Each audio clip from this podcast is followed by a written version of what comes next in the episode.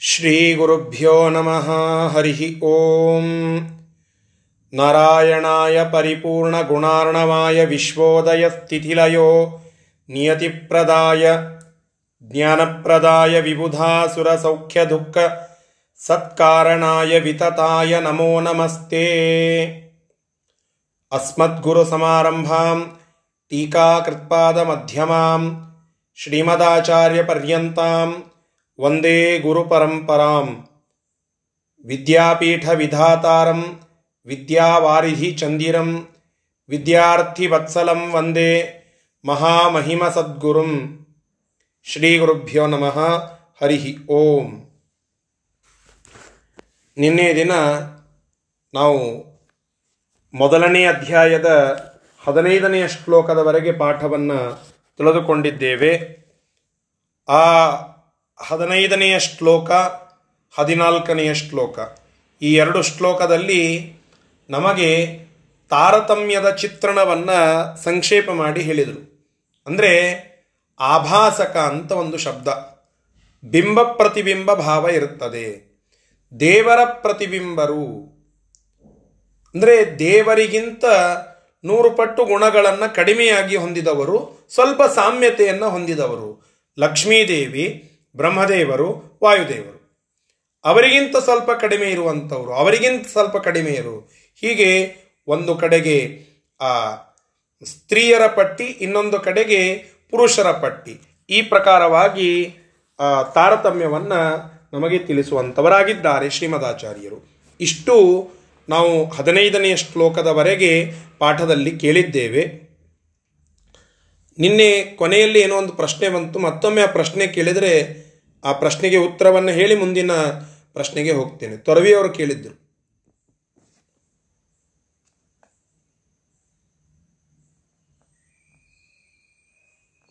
ನಮಸ್ಕಾರ ಆಚಾರ ನಮಸ್ಕಾರ. ಆಚಾರ್ಯ ನಾವೆಲ್ಲ ಭಗವಂತನ ಪ್ರತಿಬಿಂಬ ಅಲ್ಲೇನು? ನಾವು ಹೌದು. ಮತ್ತೆ ಈ ತಾರತಮ್ಯದೊಳಗೆ? ಹಾ ಸರಿ. ಅಂದರೆ ನಾವು ಕೂಡ ಎಲ್ಲರೂ ಭಗವಂತನ ಪ್ರತಿಬಿಂಬರೇ, ಮತ್ತೆ ಈ ತಾರತಮ್ಯದಲ್ಲಿ ನಮ್ಮ ಹೆಸರು ಬರಲೇ ಇಲ್ಲಲ್ಲ ಅಂತ ಒಂದು ಪ್ರಶ್ನೆ. ಹೌದಾ? ಈ ಪ್ರತಿಬಿಂಬತ್ವ, ಪ್ರತಿಬಿಂಬರಲ್ಲಿ ತಾರತಮ್ಯ. ಪ್ರತಿಬಿಂಬತ್ವದಲ್ಲಿ ತಾರತಮ್ಯ. ಅಂದರೆ ನಾವೆಲ್ಲರೂ ಕೂಡ ಭಗವಂತನ ಪ್ರತಿಬಿಂಬರೇ. ಆದರೆ ಈಗ ನಾನು ಅನೇಕ ಬಾರಿ ಇದನ್ನು ಹೇಳಿದ್ದೇನೆ. ಒಂದು ತಂಬಿಗೆ ತುಂಬಿದೆ ಒಂದು ಕೊಡ ತುಂಬಿದೆ, ಒಂದು ಬಿಂದಿಗೆ ತುಂಬಿದೆ. ಹೀಗೆ ಬೇರೆ ಬೇರೆ ವಸ್ತುಗಳಲ್ಲಿ ನೀರನ್ನು ನಾವು ತುಂಬಿಟ್ಟಿದ್ದೇವೆ. ಆ ಎಲ್ಲ ವಸ್ತುಗಳು ತುಂಬಿವೆ. ಆದರೆ ತೀರ್ಸೌಂಟು ತುಂಬಿದ್ದರ ಒಂದು ಪ್ರಮಾಣ ಬೇರೆ, ಇನ್ನೊಂದು ತುಂಬಿದ್ದರ ಪ್ರಮಾಣ ಬೇರೆ. ಹೇಗೋ ಹಾಗೆ ಬ್ರಹ್ಮದೇವರ, ಲಕ್ಷ್ಮೀದೇವಿಯಿಂದ ಹಿಡ್ಕೊಂಡು ಮುಂದೆ ಬರುವಂಥವರೆಲ್ಲರೂ ಪರಮಾತ್ಮನ ಪ್ರತಿಬಿಂಬರೇ. ಆದರೆ ಪರಮಾತ್ಮನ ಪ್ರತಿಬಿಂಬತ್ತ ಅರ್ಥಾತ್ ಬಿಂಬನಾದ ಪರಮಾತ್ಮನ ಒಂದು ಸಾಮ್ಯತೆ. ಅದು ಎಷ್ಟರ ಮಟ್ಟಿಗೆ ಸ್ವಲ್ಪ ಹೆಚ್ಚಾಗಿ ಇದೆ, ಯಾರಲ್ಲಿ ಎಫೆಕ್ಟಿವ್ ಪ್ರಮಾಣದಲ್ಲಿ ಇದೆ ಅಂತ ಕೇಳಿದರೆ ಅಲ್ಲಿ ಈ ತಾರತಮ್ಯವನ್ನು ತಿಳಿಸ್ತಾ ಇದ್ದಾರೆ. ಸರಿನಾ? ಈಗ ದೇವತೆಗಳದು ಬೇರೆ ಮತ್ತು ದೇವರದು ಬ- ಮತ್ತ ಅವ್ರದ್ದು ಬೇರೆ ಪ- ಅಂದ್ರ ಬಿಂಬ ಪ್ರತಿಬಿಂಬ ಇದನ್ನ ಹೇಳ್ತಾರ ಅದು ಯಾಕೆ ಡಿಫ್ರೆನ್ಸ್ ಬಂದಿದೆ ಹಂಗಲ್ಲ. ನಮ್ಮ, ನಮಗಿಂತ ಅವ್- ಅವರ ಪ್ರತಿಬಿಂಬರು ನಾವು. ಹೀಗೆ ಈ ತಾರತಮ್ಯ ಪ್ರತಿಬಿಂಬ ಅನ್ನುವಂತಹದ್ದು ಆಕ್ಚುಯಲ್ ಆಗಿ ಆ ಪ್ರತಿಬಿಂಬತ್ವವನ್ನು ನಾವು ನೋಡಲಿಕ್ಕೆ ಬರೋದಿಲ್ಲ ಇಲ್ಲಿ. ಹೇಳ್ತಾ ಇರೋದು ಇಷ್ಟೇ. ಶ್ರೇಷ್ಠ, ಕನಿಷ್ಠ ಈ ತಾರತಮ್ಯವನ್ನು ಮಾತ್ರ ಮಾತನಾಡ್ತಾ ಇದ್ದಾರೆ. ಪ್ರತಿಬಿಂಬರು ಅಂತ ನಾವೆಲ್ಲರೂ ಕೂಡ ಹೌದು. ಆದರೆ ಪ್ರತಿಬಿಂಬರಲ್ಲಿಯೇ ಶ್ರೇಷ್ಠರು ಮತ್ತು ಕನಿಷ್ಠರು. ಆಮೇಲೆ ಪರಮಾತ್ಮನ ಡೈರೆಕ್ಟ್ ಪ್ರತಿಬಿಂಬರು ಅವರ ಮುಂದೆ ಅವರ ಮುಂದೆ ಅವರ ಮುಂದೆ ಹೀಗೆ ಅದು ಹೇಗೆ ಆ ತಾರತಮ್ಯ ಮುಂದುವರೆದಿದೆ ಅಂತ ಅನ್ನೋದನ್ನು ಮಾತ್ರ ತಿಳಿಸ್ತಾ ಇದ್ದಾರೆ. ಹೀಗಾಗಿ ಅಲ್ಲಿ ದೇವತೆಗಳ ಒಂದು ತಾರತಮ್ಯವನ್ನು ತಿಳಿಸ್ತಾ ಇದ್ದಾರೆ ಅಂದ ಮಾತ್ರಕ್ಕೆ ಜೀವರು ಪ್ರತಿಬಿಂಬರೇ ಅಲ್ಲ ಅಂತ ತಿಳಿದುಕೊಳ್ಳಲಿಕ್ಕೆ ಬರೋದಿಲ್ಲ. ಇದೇ ಅಲ್ವಾ ನೀವು ಹೇಳ್ತಾ ಇರೋದೀಗ ಮತ್ತೆ ಇದು ಕಕ್ಷದೊಳಗೆ ಬರ್ತಾರಲ್ಲ ಅವರೇ ಅವರಿಗೆ ಒಬ್ಬ- ಮೂರು ಜನ ಆ, ಆ, ವಾಯುದೇವ್ರ ಕೆಳಗ ಹೌದು. ಗರುಡ ದೇವರು ಬರ್ತಾರೆ. ಅವರಲ್ಲಿ ಮತ್ತೆ ಅಲ್ಲ ಅವರ ಅವರವರಲ್ಲಿ ಅವರವರಲ್ಲಿ ಪರಮಾತ್ಮ ಅವರವರಲ್ಲಿ ಒಂದೊಂದು ಒಂದೊಂದು ಪ್ರತಿಬಿಂಬದ ಗುಣವನ್ನ ಅದನ್ನು ಮುಂದಿನ ಶ್ಲೋಕದಲ್ಲಿ ಬರ್ತದೆ ಕೆಲವರು ಹತ್ತು ಪರ್ಸೆಂಟ್ ಕಡಿಮೆ ಕೆಲವರು ಹದಿನೈದು ಪರ್ಸೆಂಟ್ ಕಡಿಮೆ ಕೆಲವರು ಇಪ್ಪತ್ತು ಪರ್ಸೆಂಟ್ ಕಡಿಮೆ. ಹೀಗೆ ಒಬ್ಬೊಬ್ಬರಲ್ಲಿ ಒಬ್ಬೊಬ್ಬರಲ್ಲಿಯೂ ಮತ್ತೆ ತಾರತಮ್ಯ ಉಂಟು. ಒಟ್ಟಾರೆಯಾಗಿ ಸ್ಥೂಲವಾಗಿ ನಾವು ನೋಡಿದಾಗ ಹದಿನಾಲ್ಕು, ಹದಿನೈದನೇ ಶ್ಲೋಕದಲ್ಲಿ ಹೇಳಿದಂತೆ, ಪ್ರತಿಬಿಂಬರು ಮತ್ತು ಬಿಂಬರಲ್ಲಿ ನೂರು ಪಟ್ಟು ಗುಣಗಳ ವ್ಯತ್ಯಾಸ ಇರ್ತದೆ ಅಂತ ನಿನ್ನೆ ನೋಡಿದ್ವಿ. ಅದರಂತೆ ಅವರವರಲ್ಲಿಯೂ ಕೂಡ ಒಂದಿಷ್ಟು ಒಂದಿಷ್ಟು ಕಡಿಮೆ ಆಗ್ತಾ ಹೋಗ್ತಾ ಇರ್ತದೆ. ಅವರವರಲ್ಲಿಯೂ ಕೂಡ ಒಂದಿಷ್ಟು ಒಂದಿಷ್ಟು ಡೌನ್ ಆಗ್ತಾ ಹೋಗ್ತಾ ಇರ್ತದೆ. ಈ ತಾರತಮ್ಯ ಪರಮಾತ್ಮನೇ ಮಾಡಿ ಇಟ್ಟದ್ದು ಅವರವರ ಯೋಗ್ಯತಾನುಸಾರವಾಗಿ ಪರಮಾತ್ಮ ಅವರವರಿಗೆ ಆ ಒಂದು ಕೆಟಗರಿಯನ್ನು ಕೊಟ್ಟಿಟ್ಟದ್ದು. ಹೀಗಾಗಿ ಅಲ್ಲಿಯೂ ಮತ್ತೆ ತಾರತಮ್ಯ ಉಂಟೆ. ಅದು ಸರಿಯಾದದ್ದೇ. ಸರಿ. ಮೂವತ್ತೆರಡನೇ ಕಕ್ಷ ತಾರ ತಾರತಮ್ಯದಾಗ ಮನುಷ್ಯೋತ್ತಮರು ಪಶು ಪಕ್ಷಿ ಕ್ರಿಮಿ ಕೀಟಕ ವೃಕ್ಷ ಲತಾ ಎಲ್ಲ ಇದ್ದೇ ಇದ್ದಾರಲ್ಲ ಮೂವತ್ತೆರಡನೇ ಕಕ್ಷೆ ಹ್ಮ್ ಇರ್ಲಿ. ಮುಂದೆ ಪ್ರಕಾರ. ಹೌದು ಇದ್ದಾರೆ. ಅವರ, ಅವರೆಲ್ಲರೂ ಇದ್ದಾರೆ. ನಾವು ದೇವತಾ ಕಕ್ಷ ಅಂತನ್ನೋದು. ಇಲ್ಲಿ ಈ ಎರಡು ಶ್ಲೋಕಗಳಲ್ಲಿ ಕೊನೆಯಲ್ಲಿ ಅಲ್ಲಿಯೂ ಕೂಡ ಬಂತಲ್ಲ. ವಿನ್ ವಿಂದ್ರೇಶಯೋಸ್ತದಪರೇ ತು ಅನಯೋಶ್ಚ ತೇಷಾಂ ಋಷ್ಯಾದಯ ಕ್ರಮಶಃ ಊನಗುಣ ಶತಾಂಶಾತ್. ಅಂದರೆ ಋಷಿಗಳಿಗೆ ಋಷಿಗಳು ಪ್ರತಿಬಿಂಬರಾಗಿದ್ದಾರೆ. ಯಾರಿಗೆ?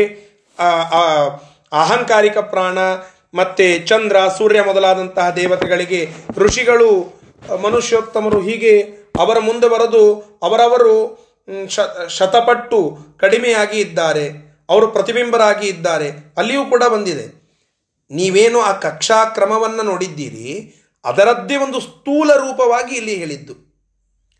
ಆ ಕಕ್ಷಾಕ್ರಮದಲ್ಲಿ ಬರುವಂಥವರು ಒಂದು, ಒನ್, ಒಬ್ಬರು ಇನ್ನೊಬ್ಬರಿಂದ ಎಷ್ಟು ಭಿನ್ನ ಅಂತ ನೋಡಿದರೆ ಅದಕ್ಕೆ ಅಲ್ಲಿ ಹೇಳಿದರು, ಶತಶಃ ಶತಶಃ ಊನಗುಣಾಹ ನೂರು ಪಟ್ಟು ಕಡಿಮೆ ಗುಣಗಳನ್ನು ಮೇಲಿನವರಿಗಿಂತ ತಳಗಿನವರು ಕಡಿಮೆ ಗುಣಗಳನ್ನು ಹೊಂದಿರುತ್ತಾರೆ. ಇಷ್ಟು ಮಾತ್ರ ಅಲ್ಲಿ ಬರುವಂತಹದ್ದು. ಅದರಲ್ಲಿ ಮನುಷ್ಯೋತ್ತಮರು ಬರ್ತಾರೆ, ಋಷ್ಯಾದಿಗಳು ಬರ್ತಾರೆ, ಅವರ ಮೇಲೆ ಬೇರೆ ಬೇರೆ ದೇವತೆಗಳು ಹೀಗೆ ಹೋಗ್ತಾ ಹೋಗ್ತಾ ಹೋಗ್ತಾ ಪರಮಾತ್ಮನ ಹತ್ತಿರಕ್ಕೆ ಹೋಗ್ತದೆ ಆರೋಹಣ ಕ್ರಮವಾಗಿ. ಆರೋಹಣ ಕ್ರಮವಾಗಿ ಅಲ್ಲಿ ತನಕ ಹೋಗ್ತದೆ. ಅದ. ಹೌದು. ರೀತಿಯಾಗಿನೇ ಆ ಕಕ್ಷಾಕ್ರಮ ಉಂಟು. ಆ ಕಕ್ಷಾಕ್ರಮವನ್ನೇ ಸ್ವಲ್ಪ ಸ್ಥೂಲ ಮಾಡಿ. ಅಂದ್ರೆ ಪೂರ್ಣವಾಗಿ ಅದನ್ನ ಇನ್ಡೆಪ್ತ್ ಆಗಿ ಇಲ್ಲಿ ಆಚಾರ್ಯರು ಹೇಳಿದ್ದಲ್ಲ ಸ್ಥೂಲವಾಗಿ ಎರಡು ಶ್ಲೋಕಗಳಲ್ಲಿ ಅದನ್ನ ಚಿತ್ರಿಸಿದ್ದಾರೆ. ಆ ಎಲ್ಲ ಕ್ರಮ ಇದ್ದದ್ದೇ ಅದು ದೇವತಾ ತಾರತಮ್ಯ ಏನಿದೆ ಅಲ್ಲ, ಅದೆಲ್ಲ ಇದ್ದದ್ದೇ ಅದು ಪರಮಾತ್ಮನ ಒಂದು ಸಂವಿಧಾನ. ಆ ಸಂವಿಧಾನವನ್ನು ಪರಮಾತ್ಮ ಮಾಡಿಟ್ಟದ್ದು, ಆ ಪರಮಾತ್ಮನು ಹೇಳಿದ ಸಂವಿಧಾನವನ್ನು ಸ್ಥೂಲವಾಗಿ ಇಲ್ಲಿ ಶ್ರೀಮದಾಚಾರ್ಯರು ಎರಡು ಶ್ಲೋಕದಲ್ಲಿ ತಿಳಿಸಿದ್ರು. ಅದನ್ನು ಮುಂದುವರೆದು ಇನ್ನೂ ಆ- ವಿಚಾರ ಮುಗಿದಿಲ್ಲ, ತಾರತಮ್ಯದ ವಿಚಾರ ಅದಿನ್ನೂ ಬರ್ತದೆ. ಸರಿ. ಸರಿ. ಹದಿನಾರನೆಯ ಶ್ಲೋಕವನ್ನು ಇವತ್ತು ಶುರು ಮಾಡೋಣ. ಶ್ರೀ ಗುರುಭ್ಯೋ ನಮಃ ಹರಿ ಓಂ. ತೇ ಶತಗುಣೈರ್ದಶತೋ ವರಿಷ್ಠ ಪಂಚೋತ್ತರೈರಪಿ ಯಥಾ ಕ್ರಮಶಃ ಶ್ರುತಿಸ್ಥಾಃ ಶಬ್ದೋ ಬಹುತ್ವವಚನ ಶತಮಿತ್ಯತಶ್ಚ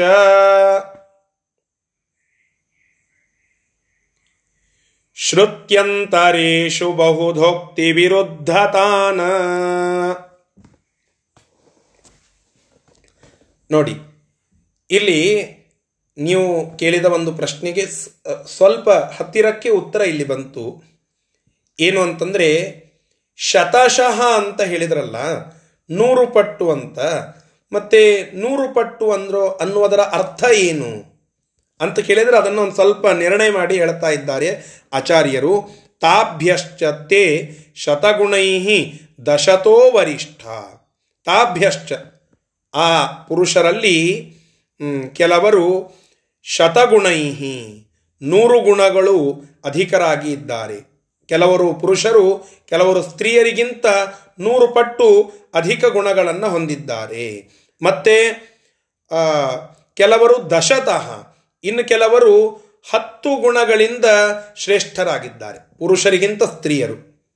ಮತ್ತೆ ಕೆಲವರು ಹದಿನೈದು ಗುಣಗಳಿಂದ ಅಧಿಕರಾಗಿದ್ದಾರೆ. ಪಂಚೋತ್ತರೈಹಿ ಅಭಿ ಯಥಾ ಕ್ರಮಶಃ ಶ್ರುತಿಸ್ಥಾಹ. ಈ ಪ್ರಕಾರವಾಗಿ ಈ ಶ್ರೇಷ್ಠವಾದ ಕ್ರಮವನ್ನು ಯಾರು ಹೇಳಿದ್ದಾರೆ ನಿಮಗೆ? ಅಂತ ಬಹಳಷ್ಟು ಮಂದಿ ಕೇಳ್ತಾ ಇರ್ತಾರೆ ನೋಡ್ರಿ. ನಿಮ್ದೆಲ್ಲ ತಾರತಮ್ಯ ಸಿದ್ಧಾಂತ. ಯಾರು ಹೇಳಿದ್ದಾರೆ ನಿಮಗೆ? ನಮಗೆ ನಮ್ಮ ಕುಲಗುರುಗಳಾದ ಶ್ರೀಮದಾಚಾರ್ಯರು ಹೇಳಿದ್ದಾರೆ. ಅವರಿಗೆ ಯಾರು ಹೇಳಿದ್ದಾರೆ? ಅಂತ ಕೇಳಿದರೆ ನಮ್ಮ ಮೂಲ ಹೋಗೋದು ಅಪೌರುಷೇಯವಾಗಿರತಕ್ಕಂತಹ ವೇದದ ಕಡೆಗೆ. ಅದನ್ನು ಹೇಳಿದರು ಶ್ರುತಿಸ್ತಾಹ. ಶ್ರುತಿಯಲ್ಲಿ ಹೇಳಲ್ಪಟ್ಟಂತಹ ಈ ಕ್ರಮವನ್ನು, ವೇದದಲ್ಲಿ ಹೇಳಿರುವಂತಹ ಈ ಕ್ರಮವನ್ನು ನಾವು ನಿಮಗೆ ತಿಳಿಸ್ತಾ ಇದ್ದೇವೆ ಶ್ರೀಮದಾಚಾರ್ಯನ ಮಾತು. ತಾಭ್ಯಶ್ಚತ್ತೇ ಆ ಸ್ತ್ರೀಯರಿಗಿಂತ ಕೆಲವು ಪುರುಷರು ಅವರಲ್ಲಿ ಕೆಲವರು ಶತಗುಣೈಹಿ, ಕೆಲವರು ನೂರು ಪಟ್ಟು ಅಧಿಕರಾಗಿ ಇದ್ದಾರೆ. ಇನ್ನು ಕೆಲವರು ದಶತಃ, ಹತ್ತು ಪಟ್ಟು ಅಧಿಕರಾಗಿದ್ದಾರೆ, ವರಿಷ್ಠ ಅಂದರೆ ಅಧಿಕರಾಗಿದ್ದಾರೆ. ಕೆಲವರು ಪಂಚೋತ್ತರೈಹಿ, ಇನ್ನು ಕೆಲವರು ಹದಿನೈದು ಪಟ್ಟು ಅಧಿಕರಾಗಿ ಇದ್ದಾರೆ. ಹೀಗೆ ಯಥಾ ಕ್ರಮಶಃ ಶ್ರುತಿಸ್ತಾಹ. ಈ ಕ್ರಮ ಅದು ಶ್ರುತಿಯಲ್ಲಿ ಹೇಳಲ್ಪಟ್ಟ ಕ್ರಮವಾಗಿ ಇದೆ ಎಂಬುದು ಈ ಮೊದಲನೇ ಎರಡು ಲೈನಿನ ಒಂದು ತಾತ್ಪರ್ಯ. ಶಬ್ದೋ ಬಹುತ್ವ ವಚನ ಶತಮಿತ್ಯತಶ್ಚ ಶ್ರುತ್ಯಂತರೇಶು ಬಹುಧೋಕ್ತಿ ವಿರುದ್ಧತಾನ. ಈ ಪ್ರಕಾರವಾಗಿ ಇಲ್ಲಿ ಶತ ಅನ್ನುವ ಶಬ್ದವನ್ನು ಏನು ಬಳಸಿದ್ದಾರಲ್ಲ? ಶತಶಃ ಅಂತ ಹೇಳಿ ಶತ ಅನ್ನುವ ಶಬ್ದಕ್ಕೆ ಏನರ್ಥ ಅಂತ ಕೇಳಿದರೆ ಶಬ್ದ ಬಹುತ್ವ ವಚನ. ಶತ ಅಂತಂದರೆ ನೂರು ಅಂತ ಮಾತ್ರ ಕನ್ಫೈನ್ ಮಾಡಬೇಡಿ. ಶತ ಅನ್ನುವ ಶಬ್ದಕ್ಕೆ ನೂರು ಅಂತ ಅರ್ಥ ಒಪ್ಕೊಂಡೆ. ಆದರೆ ಅದನ್ನು ಅಷ್ಟಕ್ಕೆ ಕನ್ಫೈನ್ ಮಾಡಬೇಡಿ. ಮತ್ತೇನು? ಬಹುತ್ವ ವಚನ ಬಹಳ ಅನ್ನುವ ಅರ್ಥದಲ್ಲಿ, ಬಹುತ್ವ ಎನ್ನುವಂತಹ ಅರ್ಥದಲ್ಲಿ ಶತ ಅನ್ನುವ ಶಬ್ದ ಬಳಕೆಯಾಗಿದೆ. ಈಗ ಸಹಸ್ರ ಶೀರ್ಷ ಪುರುಷ ಸಹಸ್ರಾಕ್ಷ ಸಹಸ್ರಪಾತ್ ಅಂತ ವೇದ ಹೇಳತ್ತು. ಅಲ್ಲಿ ಸಹಸ್ರ ಅಂದರೆ ಸಾವಿರ ಅಂತ ಅರ್ಥ ಅಲ್ಲ. ಅಲ್ರಿ ಸಹಸ್ರ ಅನ್ನೋದಕ್ಕೆ ಸಾವಿರ ಅಂತನ್ನುವ ಅರ್ಥವನ್ನು ನಾವು ಎಲ್ಲ ಕಡೆಗೆ ಕೇಳಿದ್ದೇವೆ. ವಿಷ್ಣು ಸಹಸ್ರನಾಮ ಸಾವಿರ ಹೆಸರುಗಳಿವೆ ಅಲ್ಲ ಪರಮಾತ್ಮನಿಗೆ. ಆ ನಾಮಗಳನ್ನು ಹೇಳುವುದೇ ವಿಷ್ಣು ಸಹಸ್ರನಾಮ. ಮತ್ತಿಲ್ಲಿ ಸಹಸ್ರ ಅಂದರೆ ಏನು? ಹೌದು, ಸಾವಿರ ಅಂತ ಅರ್ಥ. ಆದರೆ ಕನ್ನಡದಲ್ಲಿ ನಾವು ನೂರಾರು ಜನ ಬಂದಿದ್ರು, ಸಾವಿರಾರು ಜನ ಬಂದಿದ್ರು, ಲಕ್ಷಾವಧಿ ಜನ ಬಂದಿದ್ರು, ಕೋಟ್ಯಾವಧಿ ಜನ ಬಂದಿದ್ರು ಅಂತ ಹೇಳ್ತೇವಲ್ಲ ಆ ಎಲ್ಲ ಸಂಖ್ಯಾವಾಚಕಗಳು ಕೊರೆದು ಸಾವಿರ ಅಂದರೆ ಸಾವಿರ, ನೂರು ಅಂದರೆ ನೂರು ಅಂತ ಹೆಡ್ ಕೌಂಟಿಂಗ್ ಮಾಡಿದ್ದಾರ? ಇಲ್ಲ. ತಥಾಪಿ ನೂರಾರು ಜನ, ಸಾವಿರಾರು ಜನ ಅಂತ ಹೇಳುತ್ತೇವಲ್ಲ? ಯಾಕೆ ಆ ಶಬ್ದಗಳನ್ನು ಬಳಸ್ತೇವೆ? ಬಹಳಷ್ಟು ಅಂತನ್ನುವ ಅರ್ಥದಲ್ಲಿ ಆ ಶಬ್ದದ ಬಳಕೆ ಆಗ್ತದೆ. ಹೀಗಾಗಿ ಅದೇ ರೀತಿಯಾಗಿ ಶಬ್ದೋ ಬಹುತ್ವ ವಚನ ಶತಂ ಇತ್ಯತಶ್ಚ. ಶತ ಅನ್ನುವಂತಹ ಶಬ್ದಕ್ಕೆ ಇಲ್ಲಿ ಬಹುತ್ವ ಎನ್ನುವಂತಹ ಅರ್ಥವನ್ನು ನಾವು ತಿಳಿಯಬೇಕು ತಿಳಿಯಬೇಕು. ಆ ರೀತಿಯಾಗಿ ತಿಳಿದಾಗಲೇನೆ ಶ್ರುತ್ಯಂತರೇಶು ಬಹುದಾ ಉಕ್ತಿ ವಿರುದ್ಧತಾನ. ಅಂದರೆ ಈ ಪ್ರಕಾರವಾಗಿ ನಾವು ತಿಳಿದಾಗಲೇನೆ ವಿಭಿನ್ನ ಶ್ರುತಿಗಳಲ್ಲಿ ಏನು ಹೇಳಿದ್ದಾರೋ, ಶ್ರುತ್ಯಂತರೇಶು, ಬೇರೆ ಬೇರೆ ಶ್ರುತಿಗಳಲ್ಲಿ ಆ ಪರಮಾತ್ಮನ ಗುಣಗಳ ವ್ಯತ್ಯಾಸವನ್ನು, ಅಂದರೆ ಉಳಿದಂಥವರು ಪರಮಾತ್ಮನಿಗಿಂತ ನೀಚರು, ಕಡಿಮೆ ಇರುವಂಥವರು ಅಂತ ಹೇಳಿದ್ದಾರಲ್ಲ, ಆ ವ್ಯತ್ಯಾಸವನ್ನು ನಾವು ಅನೇಕ ರೀತಿಯಲ್ಲಿ ಹೇಳಿದರೂ ಕೂಡ ಅದಕ್ಕೆ ವಿರೋಧದ ಅವಕಾಶ ಇರ್ತದೆ. ಆದರೆ ನಾವು ಈ ಪ್ರಕಾರವಾಗಿ ಅರ್ಥ ಮಾಡಿಕೊಂಡ್ರೆ ಅಲ್ಲಿ ವಿರುದ್ಧತಾನ್ನ ಆ ವಿರೋಧ ಬರೋದಿಲ್ಲ. ಇಷ್ಟೇ ತಾತ್ಪರ್ಯ. ಪರಮಾತ್ಮನಿಗಿಂತ ಎಷ್ಟು ಪಟ್ಟು ಉಳಿದಂಥವರು ಕಡಿಮೆ, ಅವರಿಗಿಂತ ಉಳಿದಂಥವ್ರು ಕಡಿಮೆ ಅನ್ನೋದು ನಿರ್ದಿಷ್ಟ ಆಗಿಬಿಡ್ತು ಅಂತಂದರೆ ಫಿಕ್ಸ್ಡ್ ಆಗಿಬಿಡ್ತು ಅಂತಂದರೆ, ಇದು ವೇದದಲ್ಲಿ ಹೇಳಲ್ಪಟ್ಟಂತಹ ಏನು ಪರಮಾತ್ಮ ಅನಂತ ಕಲ್ಯಾಣ ಗುಣ ಪರಿಪೂರ್ಣ ಉಳಿದಂಥವ್ರು ಅವನಿಗಿಂತ ಕಡಿಮೆ ಅಂತ ಇದೆಯಲ್ಲ ಅದರಲ್ಲಿ ನಿರ್ದಿಷ್ಟತೆ ಬಂತು ಅಂತಂದರೆ ಪರಮಾತ್ಮ ಗೇಜ್ ಮಾಡಲಿಕ್ಕೆ ಯೋಗ್ಯ ಅಂತ ಅನ್ನಿಸಿಕೊಂಡು ಬಿಡ್ತಾನೆ.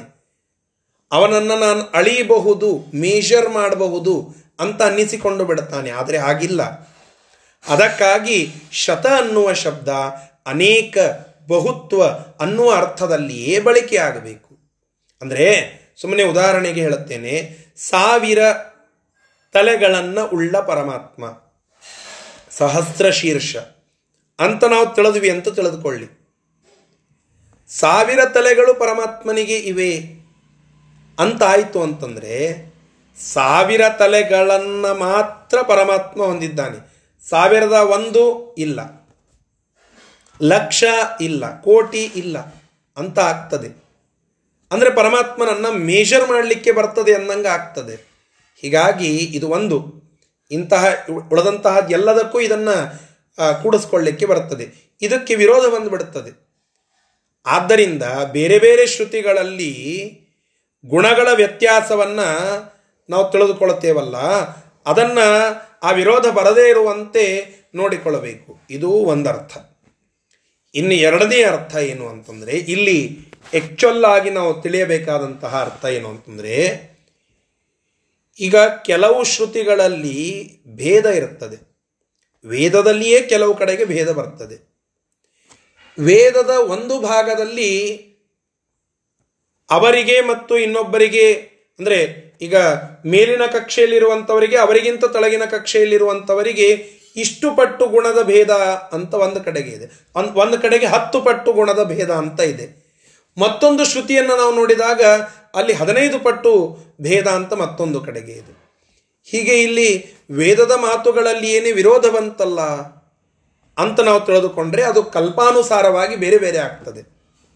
ಒಂದೊಂದು ಒಂದೊಂದು ಕಲ್ಪದಲ್ಲಿ ಒಂದೊಂದು ಒಂದೊಂದು ಕಡೆಗೆ ಆ ವಿವೇಚನೆ ಬೇರೆ ಆಗಿರುತ್ತದೆ. ಅದನ್ನು ವಿರೋಧ ಮಾಡು, ಮಾಡಿದ್ದಕ್ಕೆ ಅದಕ್ಕೆ ಪರಿಹಾರವನ್ನು ವೇದಾಂತದ ಗ್ರಂಥಗಳು ನಮಗೆ ತಿಳಿಸ್ತವೆ. ಕಲ್ಪಭೇದ ಇರುತ್ತದೆ ಅವತಾರ ಭೇದ ಇರುತ್ತದೆ ಹೀಗೆ ಆಯಾ ಪ್ರಸಂಗಕ್ಕನುಗುಣವಾಗಿ ಕೆಲವು ಕಡೆಗೆ ಕೆಲವು ಭಿನ್ನ ಭಿನ್ನ ವಿಚಾರಗಳು ಬರ್ತವೆ. ಆದರೆ ಆ ಪ, ಅದನ್ನು ಪರಿಹಾರ ಮಾಡಿಕೊಳ್ಳಬೇಕು, ವೇದ ಸರಿಯಾಗಿ ಹೇಳಿದೆ ಅಂತ ಅನ್ನಿಸ್ಕೊಳ್ಬೇಕು ಅಂತಂದರೆ ನಾವೇನು ಮಾಡಬೇಕು? ಶತಶಃ ಅಂತಂದರೆ ನೂರು ಪಟ್ಟು. ಅದಕ್ಕೆ ಅರ್ಥ ಏನು? ನೂರಂದರೆ ನೂರೇ ಅಲ್ಲ, ಕೊರದ ನೂರಲ್ಲ ನೂರು ಅಂದರೆ ಅನೇಕ. ಅನೇಕ ಅನ್ನುವ ಅರ್ಥದಲ್ಲಿ ಬೇಕಾದ್ದಾಗಿ ನಾವು ಬಳಸಿಕೊಳ್ಳಬಹುದು ಅವಾಗ ವೇದದ ಅರ್ಥ ಎಲ್ಲ ಕಡೆಗೆ ಒಂದೇ ಆದಂತೆ ಆಗ್ತದೆ. ಆದ್ದರಿಂದ ಶಬ್ದೋ ಬಹುತ್ವ ವಚನ ಶತಮಿತ್ಯತಶ್ಚ ಶ್ರುತ್ಯಂತರೇಶು ಬಹುಧೋಕ್ತಿ ವಿರುದ್ಧತಾನ ಎಂಬುದಾಗಿ ಕೆಲವೊಮ್ಮೆ ಶ್ರುತಿಗಳಲ್ಲಿ ಆ ಅಂತರವನ್ನು ಅಂದರೆ ಎರಡು ಕಕ್ಷೆಗಳಲ್ಲಿ ಇರುವಂತಹ ಅಂತರವನ್ನು ಬೇರೆ ಬೇರೆ ರೀತಿಯಾಗಿ ಹೇಳಿದ್ದಾರೆ. ಇಲ್ಲಿ ಟಿಪ್ಪಣಿಯಲ್ಲಿ ತಿಳಿಸ್ತಾರೆ. ತೈತ್ತರಿಯ ಶ್ರುತಿಯಲ್ಲಿ ಹೇಳುತ್ತಾರಂತೆ ನೋಡಿ.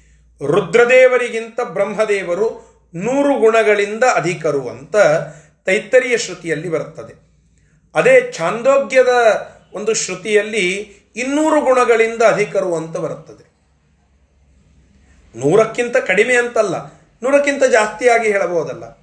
ಇನ್ನೂರು ಗುಣಗಳು ಅಂತ ಬರುತ್ತದೆ. ಇಲ್ಲೇ ತೈತ್ತರಿಯದಲ್ಲಿ ನೂರು, ಛಾಂದೋಗ್ಯದಲ್ಲಿ ಎರಡು ನೂರು. ಭೇದವಂತಲ್ಲ, ವಿರೋಧವಂತಲ್ಲ ಈ ವಿರೋಧ ಪರಿಹಾರಕ್ಕಾಗಿ ಆಚಾರ್ಯರು ನಿರ್ಣಯ ಮಾಡಿದರು. ಏನಂತ? ಶತಶ ಅಂದರೆ ಬಹುತ್ವ, ಬಹಳ, ಇಷ್ಟೇ ಅರ್ಥ ಮಾಡಿಬಿಡಿ ಒಂದು, ಎರಡು, ಮೂರು, ನಾಲ್ಕು ಅಂತಲ್ಲ, ಬಹಳ. ನೀವು ಅಕ್ಯುರೇಟ್ ಆಗಿ ಕೊರೆದು ನೂರು ಅಂತ ಅನ್ನಬೇಡಿ. ಬಹಳ ಅನ್ನುವ ಅರ್ಥವನ್ನು ಹೇಳಿಬಿಡಿ. ಆಗ ನಿಮಗೆ ಸರಿಯಾಗಿ ಅದು ಹೊಂದುತ್ತದೆ. ವೇದದಲ್ಲಿ ವಿರುದ್ಧತಾ ಬರೋದಿಲ್ಲ. ಎನ್ನುವ ಒಂದು ನಿರ್ಣಯವನ್ನು ಆಚಾರ್ಯರು ಈ ಹದಿನಾರನೆಯ ಶ್ಲೋಕದಲ್ಲಿ ನಮಗೆ ತಿಳಿಸಿಕೊಡ್ತಾ ಇದ್ದಾರೆ. ಸರಿ, ಮುಂದಿನ ಶ್ಲೋಕ. ತೇಷಾಂ ಸ್ವರೂಪಮಿದಮೇವ ಯಥೋಥ ಮುಕ್ತ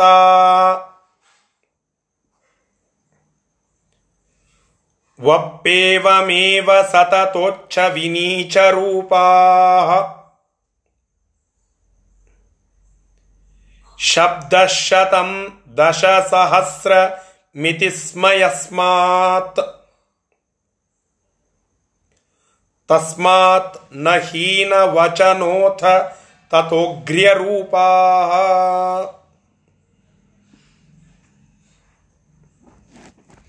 ಇಲ್ಲಿ ಹೇಳ್ತಾ ಇದ್ದಾರೆ ಈಗೇನು ಹೇಳಿದ್ರಲ್ಲ ತಾರತಮ್ಯ, ಈ ತಾರತಮ್ಯ ಅದು ಅವರ ಸ್ವರೂಪಭೂತವಾಗಿ ಇರತಕ್ಕಂತಹದ್ದು. ಅವರಿಗೆ ಅದು ಸ್ವರೂಪಭೂತವೇ ಆಗಿರುವಂತಹದ್ದು. ಮುಕ್ತಿಯಲ್ಲಿಯೂ ಅದೇ ರೀತಿಯಾಗಿ ಇರುತ್ತದೆ. ಸತತೋಚ್ಛ ವಿನೀಚ ರೂಪಾ ಮುಕ್ತೌ ಅಪಿ ಏವಮೇವ ಸತತೋಚ್ಛ ವಿನೀಚ ರೂಪಾ ತೇಷಾಂ ಸ್ವರೂಪಂ ಇದಂ ಏವ. ಅಂದರೆ ರುದ್ ಈಗ ಇದು ಗೀತೆಯಲ್ಲಿಯೂ ಕೂಡ ಒಂದು ಕಡೆಗೆ ಬಂದಿದೆ. ಚತುರ್ಮುಖ ಬ್ರಹ್ಮದೇವರು ಈಗ ಯಾರಿದ್ದಾರಲ್ಲ, ಅವರು ಪ್ರಳಯ ಆದ ನಂತರದಲ್ಲಿ ಮುಕ್ತರಾಗ್ತಾರೆ, ಮೋಕ್ಷಕ್ಕೆ ಹೋಗ್ತಾರೆ. ಅವರು ಮೋಕ್ಷಕ್ಕೆ ಹೋದ ಮೇಲೆ ಆ ಚತುರ್ಮುಖ ಬ್ರಹ್ಮದೇವರೇನಿದ್ದಾರಲ್ಲ, ಅವರ ನಂತರದಲ್ಲಿ ಮುಂದೆ ಯಾರು ಬರ್ತಾರಲ್ಲ, ಅವರ ನಂತರದಲ್ಲಿ ಮುಂದೆ ಯಾರು ಬರ್ತಾರಲ್ಲ ಅವರ ಜೊಡೆಗೆ ಯಾರು ಬರ್ತಾ ಇರ್ತಾರಲ್ಲ, ಅವರೆಲ್ಲ ಅಲ್ಲಿ ಆ ಸ್ಥಾನವನ್ನೇ ಪಡೆದುಕೊಳ್ಳುತ್ತಾರೆ. ಅವರವರ ಯೋಗ್ಯತಾನುಸಾರವಾಗಿ ಅಲ್ಲಿಯೂ ತಾರತಮ್ಯ ಉಂಟು. ಆನಂದ ತಾರ, ಜೀವರಲ್ಲಿ ಹೇಗೆ ತಾರತಮ್ಯ ಉಂಟಲ್ಲ, ಅದೇ ರೀತಿಯಾಗಿ ಮುಕ್ತರಲ್ಲಿಯೂ ತಾರತಮ್ಯ ಉಂಟು. ಇಷ್ಟು ಹೇಳಬೇಕಾಗಿದೆ ಇಲ್ಲಿ. ಮುಕ್ತಿಗೆ ಹೋದ ಕೂಡಲೇನು ಅಲ್ಲಿ ಬ್ರಹ್ಮದೇವರು, ಅದಕ್ಕಿಂತ ಹಿಂದೆ ಆಗಿ ಬಂದಂತಹ ಬ್ರಹ್ಮದೇವರು, ಮುಂದೆ ವಾಯುದೇವರು ಮುಂದೆ ರುದ್ರದೇವರು ಅಲ್ಲಲ್ಲಿ ಅವರವರಿಗೆ ಏನು ಸ್ಟೇಟಸ್ ಇದೆಯಲ್ಲ, ಆ ಸ್ಟೇಟಸ್ ಅಲ್ಲಿಯೂ ಮೇಂಟೈನ್ ಆಗ್ತದೆ. ಅಲ್ಲಿ ಹೇಗೆ ಮೇಂಟೈನ್ ಆಗ್ತದೆ ರೀ ಎಲ್ಲರಿಗೂ ಸುಖ ಇರುತ್ತದಲ್ಲ. ಆ ಸುಖದ ಲೆವೆಲ್ಲಿನಲ್ಲಿಯೂ ಕೂಡ ಡಿಫ್ರೆನ್ಸ್ ಇದೆ. ಸುಖದ ಲೆವೆಲ್ನಲ್ಲಿಯೂ ಕೂಡ ಡಿಫ್ರೆನ್ಸ್ ಇದೆ. ಒಬ್ಬರಿಗೆ ಅತಿಶಯವಾದ ಸುಖ ಅವರ ಯೋಗ್ಯತಾನುಸಾರವಾಗಿ ಅಲ್ಲಿ, ಅಲ್ಲಿಯೂ ಕೂಡ ಅದೇ ಪ್ರಕಾರವಾಗಿ ಇರ್ತದೆ ಅಂತನ್ನೋದು ಇಲ್ಲಿಯ ತಾತ್ಪರ್ಯ. ತೇಷಾಂ ಸ್ವರೂಪಂ ಇದಂ ಏವ. ಆ, ಈ ತಾರತಮ್ಯ ಏನದೆಯಲ್ಲ ಇದು ಅವರ ಸ್ವರೂಪವೇ ಆಗಿರತಕ್ಕಂತಹದ್ದು. ಮತ್ತು ಯಥೋಥ ಅನಂತರದಲ್ಲಿ ಯಾವ ರೀತಿಯಾಗಿ ಇಲ್ಲಿ ಹೇಳಿದ್ದಾರೋ, ಅದೇ ರೀತಿಯಾಗಿ ಮುಕ್ತವು ಅಪಿ. ಮುಕ್ತರಲ್ಲಿಯೂ ಕೂಡ ಏವಂ ಏವ, ಇದೇ ರೀತಿಯಾಗಿಯೇನೆ. ಸತತ ಉಚ್ಚ ವಿನೀಚ ರೂಪಾ ಸತತವಾಗಿ ಉಚ್ಚ ವಿನೀಚ. ಅಂದರೆ ಇವರು ಶ್ರೇಷ್ಠ, ಇವರು ಮುಂದಿನವರು ಕನಿಷ್ಠ ಎನ್ನುವ ಏನು ಒಂದು ಸ್ವರೂಪಭೂತವಾಗಿರುವಂತಹ ತಾರತಮ್ಯ ಇದೆಯಲ್ಲ, ಆ ಉಚ್ಚ ನೀಚ ಎನ್ನುವಂತಹ ಭಾವದಿಂದಲೇನೆ ಮೋಕ್ಷದಲ್ಲಿಯೂ ಇರ್ತಾರೆ. ದಶ ಶತಂ ಸಹಸ್ರಂ. ಅಂದರೆ ಐತರಿಯ ಶ್ರುತಿ ಇದನ್ನು ತಿಳಿಸಿಕೊಡುತ್ತದೆ ಅಂತ ಹೇಳುತ್ತಾರೆ. ಶತ ಅನ್ನುವಂತಹದ್ದಕ್ಕೆ ಅಲ್ಪತ್ವವಾಚಕ ಅಂತ ಅನ್ನುವ ಅವಶ್ಯಕತೆ ಇಲ್ಲ. ಶಬ್ದ ಶತಂ ದಶ ಸಹಸ್ರಂ ಇತಿ ಸ್ಮಯಸ್ಮಾತ್. ಅಂದರೆ ಶತ ಎಂಬುವಂತಹ ಶಬ್ದ ಏನಿದೆಯಲ್ಲ ಇದು ಅಲ್ಪತ್ವವಾಚಕವಾಗಿಲ್ಲ. ಕಡಿಮೆ ಅಂತ ಹೇಳಲಿಕ್ಕೆ ಬರೋದಿಲ್ಲ. ಆದ್ದರಿಂದ ಭಾರೀ ಉತ್ತಮರಾಗಿರ್ತಕ್ಕಂಥವರು ಶತಗುಣಾಧಿಕರು ಎಂದಷ್ಟೇ ಕೆಲವು ಕಡೆಗೆ ಕರೆದಿದ್ದಾರೆ. ಈಗ ಶತ ಹಿಂದೆ ಹೇಳಿದ್ದನ್ನೇ ಇಲ್ಲಿ, ಇಲ್ಲಿಯೂ ಹೇಳುತ್ತಾ ಇದ್ದಾರೆ. ಶತ ಅನ್ನೋದಕ್ಕೆ ರಿಸ್ಟ್ರಿಕ್ಟ್ ಮಾಡುವ ಅವಶ್ಯಕತೆ ಇಲ್ಲ. ಶತ ಅಂತ ಅನ್ನೋದು ರಿಸ್ಟ್ರಿಕ್ಟ್ ಮಾಡುವ ಅವಶ್ಯಕತೆ ಇಲ್ಲ. ಅಂದ್ರೆ ನೂರು ಅಂತ ರಿಸ್ಟ್ರಿಕ್ಟ್ ಮಾಡೋದಲ್ಲ. ಅನೇಕ ಗುಣಗಳು, ಅವರಿಗಿಂತ ಅನೇಕ ಗುಣಗಳ ಅಧಿಕರು, ಮುಂದಿನವರು ಅವರಿಗಿಂತ ಅನೇಕ ಗುಣಗಳ ಅಧಿಕರು, ಇದು ಮೋಕ್ಷದಲ್ಲಿಯೂ ಉಂಟು. ಇಷ್ಟು ಇಲ್ಲಿ ಹೇಳುತ್ತಾ ಇದ್ದಾರೆ. ತಸ್ಮಾತ್ ಆದ್ದರಿಂದ ನ ಹೀನ ವಚನೋಥ ತಥೋಗ್ರ್ಯ ರೂಪಾಹ. ಶತ ಅನ್ನುವ ಶಬ್ದಕ್ಕೆ ಅಲ್ಲಿ ಕಡಿಮೆ ಅಂತನ್ನುವ ಅರ್ಥ ಕೊಡೋದಿಲ್ಲ. ಶತ ಅಂದರೆ ನೂರು, ಸಾವಿರಕ್ಕಿಂತ ಕಡಿಮೆ ಹೀಗೆ ಅರ್ಥ ಅಲ್ಲ. ಬಹುತ್ವ ಅಂತನ್ನೋ ಅರ್ಥ ಮಾತ್ರ ಎಂಬುದಾಗಿ ಇಲ್ಲಿ ಹೇಳುತ್ತಾ ಇದ್ದಾರೆ. ಒಟ್ಟಾರೆ ಈ ಶ್ಲೋಕದ ತಾತ್ಪರ್ಯ ಏನು ಅಂತಂದರೆ, ಜೀವರ ತಾರತಮ್ಯ ಅಂತ ಏನಿದೆಯಲ್ಲ ಆ ತಾರತಮ್ಯ ಸ್ವಾಭಾವಿಕವಾಗಿ ಇದೆ. ಅದರಂತೆ ಅದರಂತೆ ಮುಕ್ತಿಯಲ್ಲಿ ಹೋದಾಗಲೂ ಕೂಡ ಅದು ಹಾಗೇ ಮುಂದುವರಿಯುತ್ತದೆ. ಅದು ಹಾಗೆಯೇ ಮುಂದುವರಿಯುತ್ತದೆ ಅನ್ನೋದು ಇಲ್ಲಿಯ ಒಂದು ಭಾವ. ರಾಮಾನುಜರು ಇದನ್ನು ಒಪ್ಪೋದಿಲ್ಲ ಅವರೇನಂತಾರೆ, ಮುಕ್ತಿಗೆ ಹೋಗುವವರೆಗೆ ಮಾತ್ರ ತಾರತಮ್ಯ ಇರಲಿ. ಮುಕ್ತಿಗೆ ಹೋದ ಮೇಲೆ ನಾನು ಒಂದೇ, ದೇವರು ಒಂದೇ, ಇನ್ನೊಬ್ಬ ಮುಕ್ತನು ಒಂದೇ, ಎಲ್ಲರೂ ಒಂದೇ. ಎಲ್ಲರೂ ಸಕಲ ಗುಣ ಪರಿಪೂರ್ಣರೇ, ಎಲ್ಲರೂ ಸಕಲ ದೋಷ ದೂರರೇ, ಎಲ್ಲರಿಗೂ ಎಲ್ಲ ಗುಣಗಳು ಪೂರ್ಣವಾಗಿವೆ. ಅವರೆಲ್ಲ ಮುಗಿದೋಯ್ತು. ಅವರೆಲ್ಲ ಯಾವ ನೀಚ ಉಚ್ಚ ಅನ್ನುವ ತಾರತಮ್ಯವನ್ನು ಹೊಂದಿಲ್ಲ ಅಂತ. ಇದನ್ನು ಆಚಾರ್ಯರು ಸರ್ವಥಾ ಒಪ್ಪೋದಿಲ್ಲ. ಇದನ್ನು ಅನೇಕರು ಬೇರೆ ಬೇರೆ ಪ್ರಕಾರವಾಗಿ ಅದನ್ನು ನಿರೂಪಣ ಮಾಡುವಂಥವರಾಗಿದ್ದಾರೆ. ಈ ಒಂದು ವಿಚಾರ ಇಲ್ಲಿ ನಮಗೆ ತಿಳಿದುಕೊಳ್ಳುವಂತಹದ್ದು ನಾವು ಜೀವರ ತಾರತಮ್ಯವನ್ನು ಹೇಗೆ ತಿಳಿದುಕೊಳ್ಳುತ್ತೇವೋ ಅದೇ ಪ್ರಕಾರವಾಗಿ ನಾವು ಮೋಕ್ಷದಲ್ಲಿಯೂ ಕೂಡ ಮುಕ್ತರ ತಾರತಮ್ಯವನ್ನು ಒಪ್ಪಲೇಬೇಕು ಎನ್ನೋದು ಶ್ರೀಮದಾಚಾರ್ಯರು ಹೇಳಿಕೊಟ್ಟಿರತಕ್ಕಂತಹ ಒಂದು ಮಾತು. ಇಷ್ಟು ಈ ಹದಿನೇಳನೆಯ ಶ್ಲೋಕದ ಒಂದು ತಾತ್ಪರ್ಯ. ಹತ್ತು, ಹದಿನೆಂಟನೆಯ ಶ್ಲೋಕವನ್ನು ಈಗ ನೋಡೋಣ. ಏವಂ ನರೋತ್ತಮ ಪರಾಸ್ತು ವಿಮುಕ್ತಿಯೋಗ್ಯ ಅನ್ನೇ ಚ ಸಂಸ್ರತಿ ಪರ ಅಸುರಾಸ್ತಮೋಗಾ ಏವಂ ಸದೈವ ನಿಯಮ ಕ್ವಚಿದನ್ಯಥಾನ ಯಾವನ್ನ ಪೂರ್ತಿರುತ ಸಂಸ್ರತಿಗ ಸಮಸ್ತಾಹ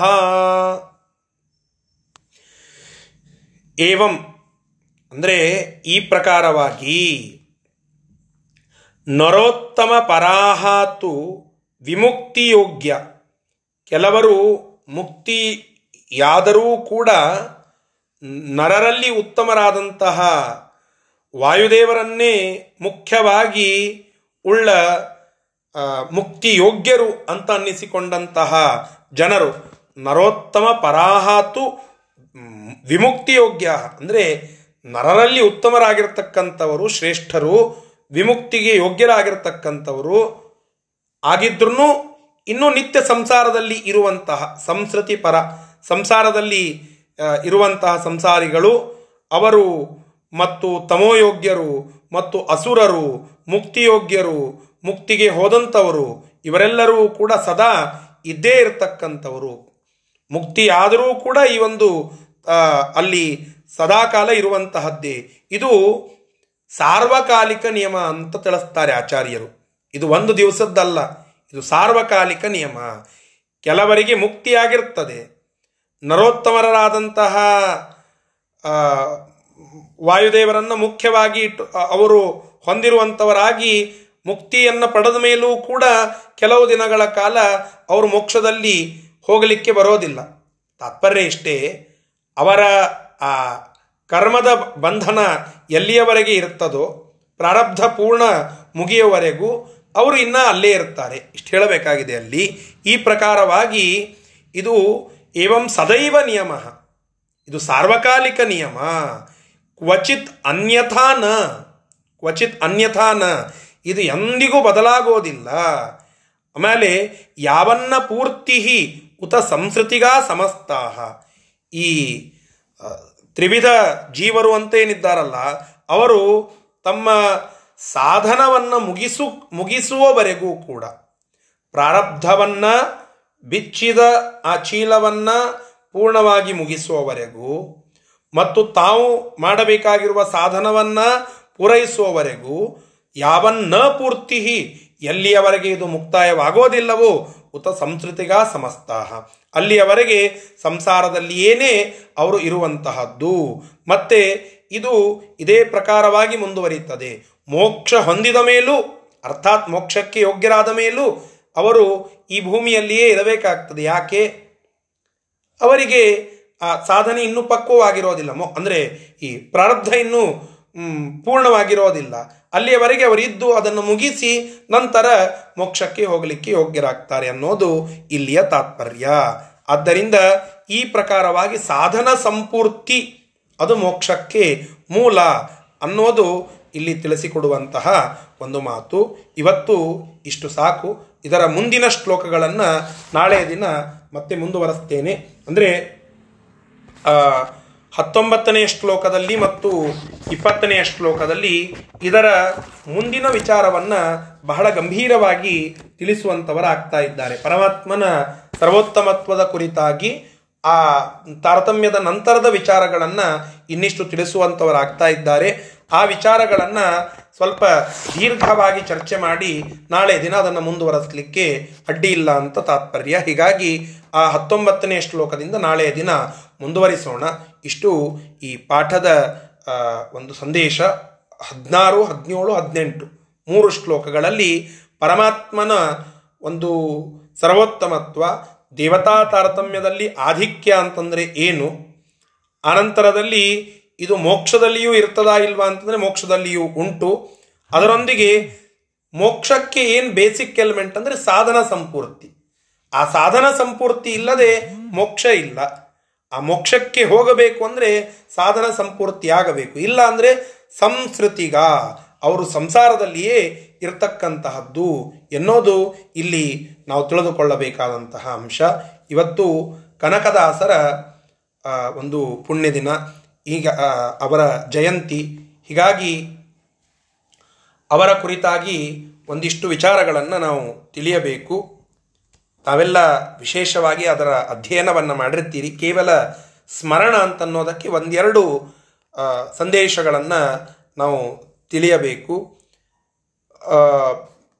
ಕನಕದಾಸರ ಒಂದು ಅದ್ಭುತವಾದ ಚರಿತ್ರೆಯಲ್ಲಿ ಒಂದು ಎರಡು ಮೂರು ಅಂಶಗಳನ್ನು ತಿಳಿಯಬೇಕು. ಒಂದು, ನಮ್ಮ ಗುರುಗಳು ಇದನ್ನು ಬಹಳ ಬಾರಿ ಹೇಳುತ್ತಾ ಇರ್ತಾರೆ. ಅವರ ಭಕ್ತಿಯ ಪರಾಕಾಷ್ಠೆ ಯಾವ ಮಟ್ಟಕ್ಕೆ ಇತ್ತು? ಅಂತ ನಾವು ಚಿಂತನೆ ಮಾಡಿದ್ವಿ ಅಂತಂದರೆ, ಒಮ್ಮೆ ವ್ಯಾಸರಾಯರು ಪೂಜೆಯನ್ನು ಮಾಡುತ್ತಾ ಇದ್ರಂತೆ. ದ್ವಾದಶಿ ದಿನ. ವ್ಯಾಸರಾಯರು ಪೂಜೆಯನ್ನು ಮಾಡುತ್ತಾ ಇದ್ದಾರೆ. ಆ ಪೂಜೆಯನ್ನು ಮಾಡುವಾಗ ನಿತ್ಯದಲ್ಲಿ ಕನಕದಾಸರು ಬಂದು ಕೀರ್ತನೆಯನ್ನು ಹೇಳುತ್ತಿದ್ರಂತೆ ಕೊನೆಯಲ್ಲಿ, ನಮಸ್ಕಾರ ಮಾಡುತ್ತಿದ್ರಂತೆ. ಆದರೆ ದ್ವಾದಶಿಯ ದಿನ ಏನೋ ಬೆಳಿಗ್ಗೆ ಎಲ್ಲ ಮುಕ್ತಾಯಗೊಳಿಸಿ ಬರುವಷ್ಟರಲ್ಲಿ ಸ್ವಲ್ಪ ತಡ ಆಯಿತು.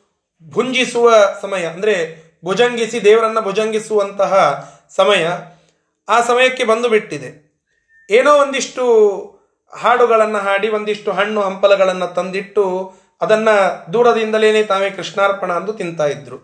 ಏನೂ ಇಲ್ಲಲ್ಲ ಏನೂ ಇಲ್ಲಲ್ಲ ಅಂತ ಅನ್ಕೋತ ಬರುವಷ್ಟರಲ್ಲಿ ಅಲ್ಲಿಯೇ ಅಂದ್ರೆ ಇನ್ನ ತಡ ಆಗಿ ಸ್ನಾನಕ್ಕೆ ಅಂತ ಹೊರಟಿದ್ರು. ಅಲ್ಲಿ ಅಕ್ಕಿ ತೊಳೆದಿಗತ್ತಿದ್ರು. ಅದನ್ನೇ ನೋಡಿ ಕೃಷ್ಣಾರ್ಪಣ ಅಂತಂದು ನಮಸ್ಕಾರ ಮಾಡಿಬಿಟ್ರಂತ. ಆ ಅಕ್ಕಿ ತೊಳೆದಂತಹ ನೀರು ಏನು ತಳಗಿತ್ತಲ್ಲ, ಅದನ್ನು ನೋಡಿ ಕೃಷ್ಣಾರ್ಪಣ ಅಂದ್ಬಿಟ್ರು. ಕನಗಚ್ಚು. ಅದನ್ನು ನೋಡಿ ಕೃಷ್ಣಾರ್ಪಣ ಅಂದರು. ವ್ಯಾಸರಾಯರು ಪೂಜೆ ಮಾಡ್ತಾ ಇದ್ದು ಸಂದರ್ಭದಲ್ಲಿ ಅವರ ಆ ಉಪಾಸ್ಯ ಮೂರ್ತಿಯಿಂದ ಆ ನೀರನ್ನ ಸೋರ್ಲಿಗತ್ತದ್ದನ್ನು ನೋಡಿದರು ಅಂತ ಹೇಳುತ್ತಾರೆ. ತಾತ್ಪರ್ಯ ಏನು ಅಂತಂದ್ರೆ ಪರಮಾತ್ಮ ಭಕ್ತಿಯಿಂದ ಏನನ್ನ ಯಾರು ಸಮರ್ಪಣ ಮಾಡುತ್ತಾರೋ ಅಂತಹ ಭಕ್ತರಿಗೆ ತನ್ನ ಮಹಿಮೆಯನ್ನು ತೋರಿಸ್ತಾನೆ. ತಾನು ಅವರ ಪರವಾಗಿ ಸದಾಕಾಲ ಇರುತ್ತಾನೆ ಅನ್ನೋದನ್ನು ಕನಕದಾಸರು ಈ ಘಟನೆಯಿಂದ ತೋರಿಸಿಕೊಡುತ್ತಾರೆ.